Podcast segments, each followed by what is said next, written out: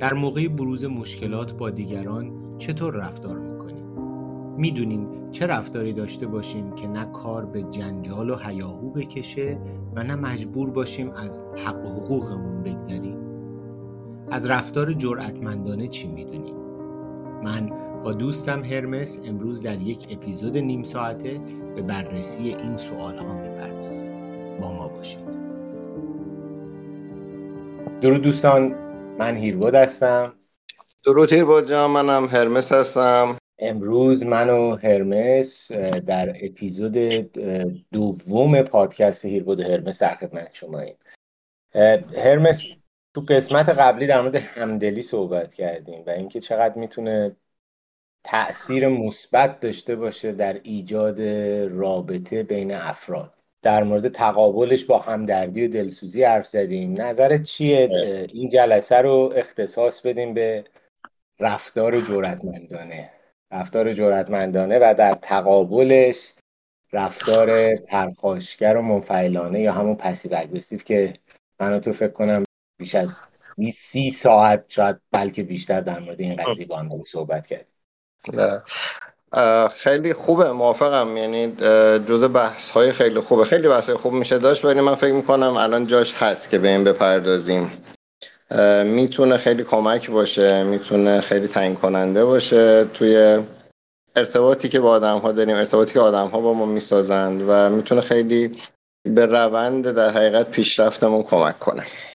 عالی عالی. رفتار پرخاشگر یا منفعلانه و شاید بعض وقت حتی بهش میگن پرخاشگر و منفعلانه این در واقع یک جور کمبود مهارت در, در انسانه که شاید توی سنین کودکی یا نوجوانی به وجود میاد. و باعث میشه که وقتی وارد گفتگو میشیم وقتی با مسائل عاطفی سنگین در واقع برخورد می‌کنیم اون مهارت کافی رو نداشته باشیم که بتونیم عواطفمون رو یا حرفی که برای زدن داریم رو به کلمه بیاریم و در مکالمه همزمان با اینکه ما طرف مقابلمون رو هم می‌بینیم و نقطه نظر یا دیدگاه او رو می‌بینیم بتونیم اون چیزی که در درون خودمون داریم بیان کنیم. و این باعث میشه که گاهی اوقات پرخاشگر باشیم و یا اینکه کاملا به سمت انفعال بریم و سکوت پیشه کنیم یا عکس عملی از خودمون نشون ندیم اون تو جایی که باید بدیم جایی که باید حرف بزنیم. و این... آره ریشه هاش به کودکی برمیگرده. من حرفتم قطع می‌کنم. یه دید دیگه بگم حالا شاید کمک بکنه.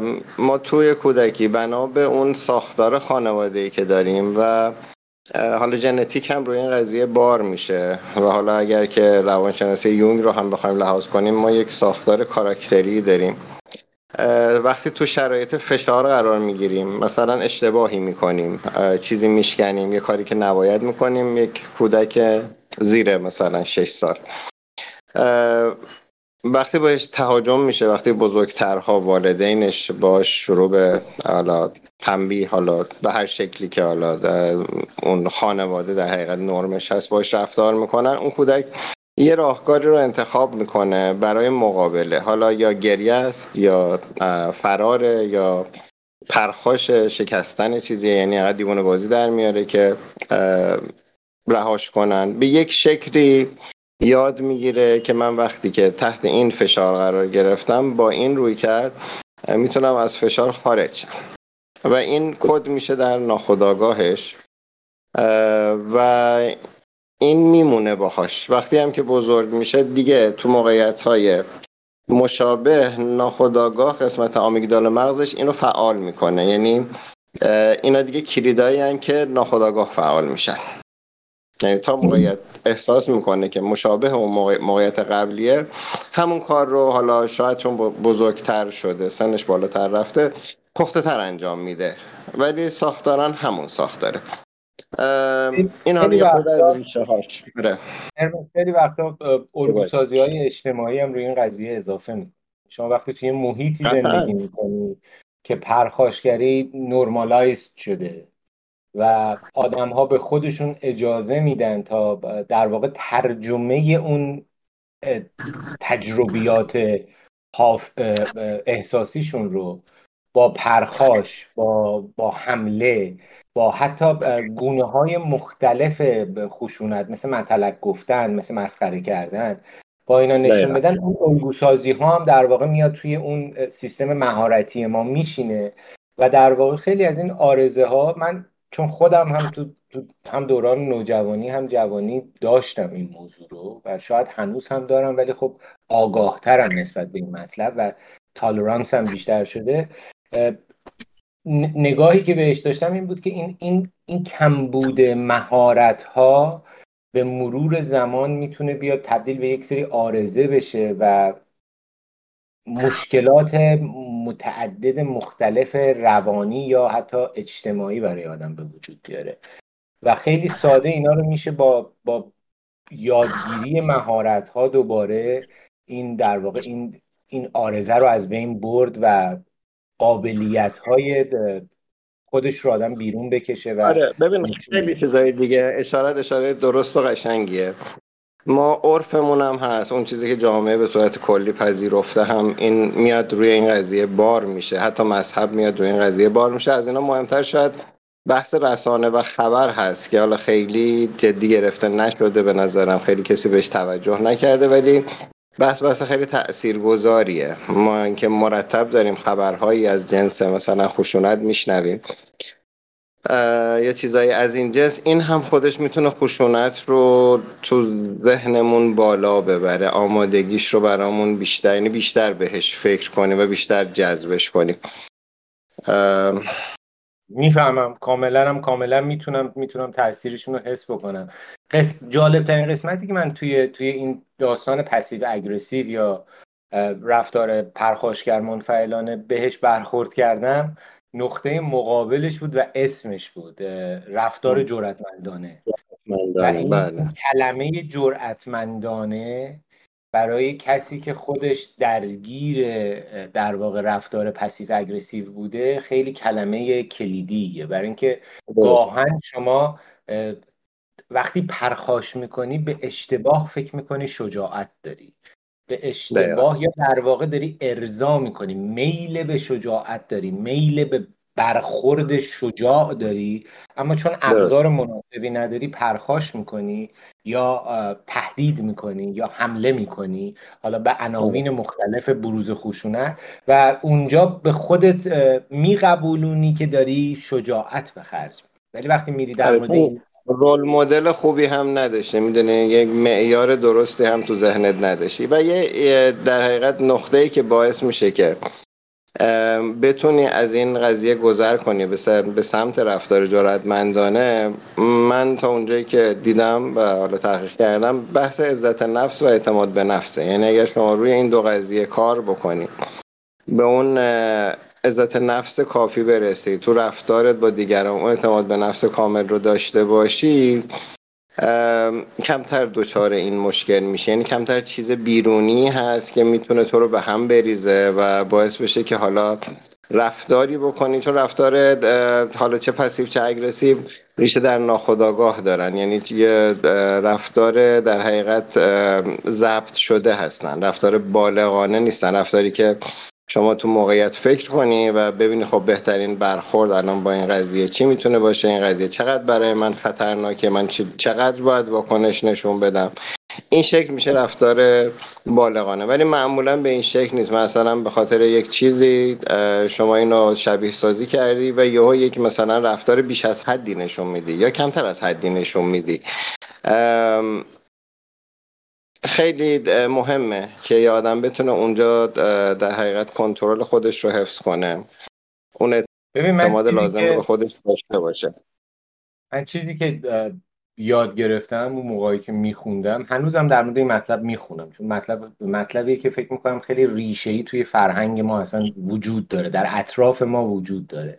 و همین دلیل چیزی نیست که به سادگی بشه ازش فارغ تحصیل بشی و بگذری. وقتی میخوندم یکی از چیزهای خیلی جالبی که توی رفتار جرأتمندانه بود که اون مهارت رو در واقع ایجاد می‌کرد نگفتن بود. ولی نگفتن فقط الزاما به کلمه نه نیست. گاهی واقع آری هم بلم که ما میگیم معنی همون نرده یعنی در واقع مخالفت کردن با یک موضوعی. یه کسی درخواستی از شما داره یک کاری رو به شما می‌خواد محول بکنه. حتی شاید یک نقدی رو به شما داره می‌کنه که شما با اون نقد مخالفی و اونجا می‌خوای مخالفتت رو اعلام بکنی. قشنگترین تعریفی که نوشته بود نوشته بود قاطعیت در نگفتن. درست. خب من از هر دو تا کلمه میترسیدم. من هم از قاطعیت میترسیدم. دقیقا. بعد بدونی کجا می‌خوای آره بگی و کجا می‌خوای نه بگی. و اون متر مقیاس چیه؟ باز برمیگرده در حقیقت به اون قسمت عزت نفس اون ارزشی برای خودت قائل. یعنی شو فرض مامان مثال میای خونه از سر کار خسته ای و یک دوست صمیمی که حالا معمولا هم با هم بیرون میرید مثلا کافه میرید یا پیش هم میرید و اینها با تماس می‌گیره که یک وقتی رو حالا با هم بگذرونید. و تو خسته ای که واقعا حوصله این قضیه نداری با اینکه با اون آدم رو خیلی دوست داری. اون زمان زمان خاص به دلیل اتفاقاتی که اون روز افتاده برات و حال خاصی که داری نمی‌خوای خب؟ حالا چه تصمیمی می‌گیری؟ آیا خودت رو زیر پا می‌ذاری به خاطر اینکه اون آدمه ازت دلخور نشه یا حالا هر دلیل دیگه ای خالص خودت؟ آره اون فشاره رو آیا به خودت میاری یا نه؟ برمیگردی بهش میگه آقا مثلا یک شرایط این چنینی دارم امروز و خواهش می‌کنم منو درک کن. امروز من نمی‌تونم. از من ناراحت نشه من امروز نیاز به استراحت دارم. خب این که کجا نمیگی و کجا آره میگه زمانی که همیشه هم نبگی خب طبیعتا درست نیست. فهمیدن این که اون نه اون چون نه یا آره یک انتخابه. اون انتخاب آیا داره به تو آسیب می‌زنه یا داره مسیر درست حرکت می‌کنه؟ این اون مشخصه ای که می‌تونه بهت کمک بکنه در حقیقت ارزشی که برای خودت قائل میشین حالا انقدری که من خوندم تجربه شخصی همچین چیزی میگه. حالا من از, از تجربه خودم در ادامه این دوباره بگم چون به قاطعیت و نه رو داشتن می‌گفتن. وقتی من این دوتا کلمه رو شنیدم دو هر دوی این کلمات ترسناک بود برای من. به جهت دقیقا همون تجربیات کودکی و نوجوانی. اینا توضیح میدم چرا. نگفتن برای من اون موقعی که شروع کردم روی مطالعه کردن اینا رو دریافتم که نگفتن برای من یک ترس قطع کردن ارتباط داره. یعنی یه اونجایی که اتچمنت یا وابستگی داره تعریفش من احساس می‌کردم اگر به دوستم به شریکم به هر کسی که نزدیکمه و اون رابطه برای من اهمیت داره نه که می‌گفتم یک ترس ناخودآگاهی یعنی فکر نه یک ترس ناخودآگاهی رو می آورد که این رابطه شاید قطع بشه. قاطعیت هم عین همون نه عمل می‌کرد. یعنی در واقع هر دوی اینا رو برده بودم در زمیر ناخودآگاه خودم. یه, یه جایی قرار داده بودم که اینا به من استرس جدایی می‌داد. در صورتی که غلط بود این داستان. و این این باور اشتباهی بود که من تو سر خودم ساخته بودم به تبع در واقع شرایط یا اتفاقایی که به هم گذشته بود. فهم این موضوع که مشکل تو نیست این فقط. می‌دونی مشکل تو نیست فقط. این یه بخش بزرگیش به قضیه که تو روانشناسی بهش میگم مرتلوی برمیگرده. یعنی اینکه من به خودم فشاری میارم از خودم یک چهره یعنی ماسک آدم مهربون می‌ذارم. آدم به درخور می‌ذارم که بقیه از من دوری نکنن من رو تو جمعشون بپذیرن. اینم باز به همون کودکی برمیگرده چون والدین به تو ثابت کردن که تو چندان آدم خواستنی نیستی. و این فکر می‌کنم حالا تحقیقات میگه بیش از 90 درصد آدم ها درگیر یک مهرطلبی از یک جنسی هستن. یعنی به یه شکلی درگیر این قسمت ماجرا هستن. این چیزی نیست که منظورم ویژه شما باشه ولی خب میشه اصلا یه بحث بله. دیگری یه پادکست دیگری راجع مرتلبی صحبت کرد چون اون هم بسیار مطلب مهمیه. این قضیه حالا پسیو اگریسیو حالا پرخاشگر منفعل رو دوستشم یه مثال بزنم اگه موافقی که یه خورده بازش کنیم چون آره خیلی فرصت آره. شخصی هم می‌تونی بگو. به نظرم تجربیات شخصی آره وقتی خیلی ملموس تره خیلی خیلی قابل قابل لمس تره چون به نظر لایه های عمیقتری داره که وقتی صادقانه بیان میشه به دل میشینه آره اون یکی از جایی که حالا تجربه شخصی خود من زیادم اتفاق افتاد توی بازه سنی برام احتمالا خب خیلی همون تجربه رو داشتیم اینی که شما تو مسیر مجبور سواری تاکسی بشی فرض. موقع پیاده شدن حالا اون زمانی هم که مثلا جوانی ما بود تاکسی سوار شدن بیشتر به این شکل مدل مثل امروز نبود. با در حقیقت پول نقد باید کار می‌شد و همیشه هم این پول نقدی موزل بود. چون یه چیزی بود که خیلی در دسترس نبود. نمیگم کمیاب بود ولی به حال یک موزلی بود. یعنی خیلی پیش می اومد که موقع پیاده شدن راننده اون پولی که تو می‌خواستی رو نداشته باشه که بهت برگردون یعنی فرض کنیم که یه مسیر رو رفتی مثلا سه هزار تومن. هزینهشه و شما یه پنج هزار تومنی میدی. و راننده میگم پول خود ندارم که بهت بدم. خب؟ و واسه خودم و واسه آدم های مختلفی این پیش می آمد و همون زمان حالا بدون که خیلی بدونم این ماجرا رو از این دید نگاه بکنم برام جالب بود که چه رفتاری نشون میدن. حالا هم از دید راننده چون راننده های مختلف هم در حقیقت بازخورده مختلف می‌دادن. و هم مسافرین مختلف در جورای مختلفی رفتار می‌کردن. بعضی ها اعتراضی نمی‌کردن یعنی خورده شاید زیر لب قوری می‌زدند و اینها و سعی می‌کردن ببینن الان میشه 500 تومن هزار تومن یه چیزی بگیرن. پیاده می‌شدن می‌رفتن. بعضی یه خورده بیشتر شاید می جنگیدن ولی خب باز اینا می‌گفتن مشکلی نیست و میریم و اینها ولی موقع رفتن در محکم میکوبیدن. یک در حقیقت همچنان که می‌رفتن و صداشون شنیده می‌شد یک مثلا دشنامی هم می‌دادن. بعضی هم همونجا شروع به دعوا می‌کردن. از این جنس که خب شما راننده شما وظیفه داری شما فلانی شما به همون سر و صدای مثلا خب خیلی عجیب غریبی به خاطر مثلا یه پولی که واقعا ارزش اون همه حتی فشار به هنجره رو هم نظر من اینا همشون در واقع اینا هم این رفتاره دیگه. در حقیقت منفعل پرخاشگره و منفعل پرخاشگره. اونی که می‌ذاره میره یعنی یک جوری آموخته که قرار همیشه بلا سرش بیاد این همیشه اینه که باید فشار رو تحمل کنه و اینها. اون آدم اولی که میره. آدم دومی که میره در محکم میکوبه. ترکیبی از این دوتاست یعنی منفعل پرخاشگره. اون سومی هم آدمی که پرخاشگره. حالا گفتیم مثال بزن این شاید تاکسی که از جایی که خیلی به وضوح نشون میده. راننده ها متفاوت بودن. بعضی راننده ها راحت مثلا ممکن بود از 500 تا هزار تومان بگذرن. بعضی نه مثلا تا یه قرون آخرش باید وای میستادن و دست به یقه می‌شدن. بعضی حل مسئله می‌کردن می‌رفتن یک مثلا روزنامه فروشی چیزی پیدا می‌کردن پول خورد می‌کردن مثلا جابجا می‌کردن. در واقع رفتار درست همون حل مسئله است دیگه. چون شما در یک موقعیتی قرار گرفته که بعد یک پولی رو بدی اون آدم شخص راننده هم بابت کاری که کرده بعد یک مبلغی رو بگیره و اونجا رفتار درست رفتاریه که ما رو برسونه به نهایت حل مسئله که اون پول به دست راننده برسه و شما هم باقی پولت رو بگیری. اما اگه نتونی توی لحظه خودت رو و طرف مقابلت رو برسونی به اون قضیه اونجا, لح... اونجا در واقع شما نتونستی رفتار شجاعتمندانه از خودت نشون بدی. دقیقا بله. در حقیقت همینه.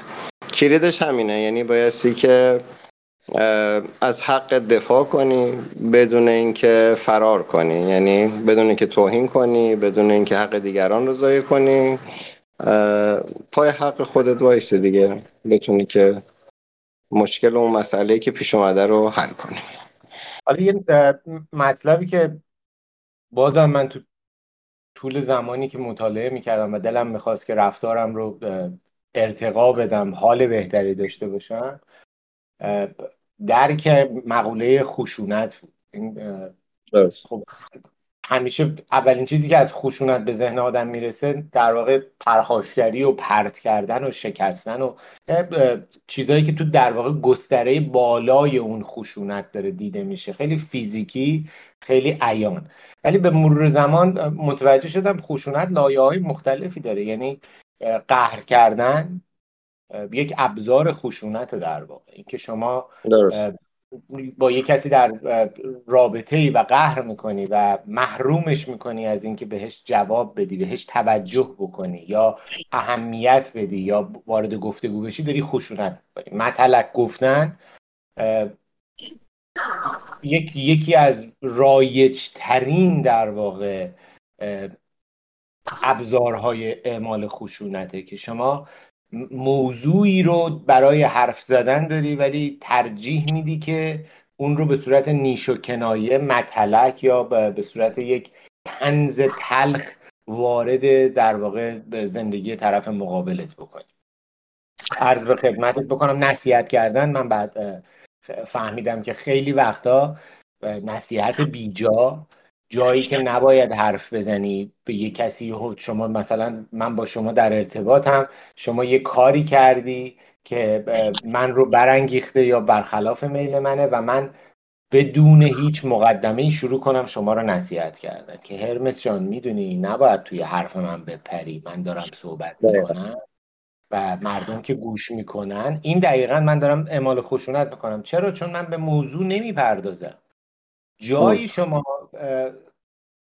رفتار جرأتمندانه داری که با قاطعیت قاطعیت هم به معنی خشک بودن یا دوگم بودن یا تک بودی بودن یا فقط حرف من نیست. قاطعیت یعنی شناخت کامل به عواطف لحظت و اون تفکری که داری و بیان دقیقش.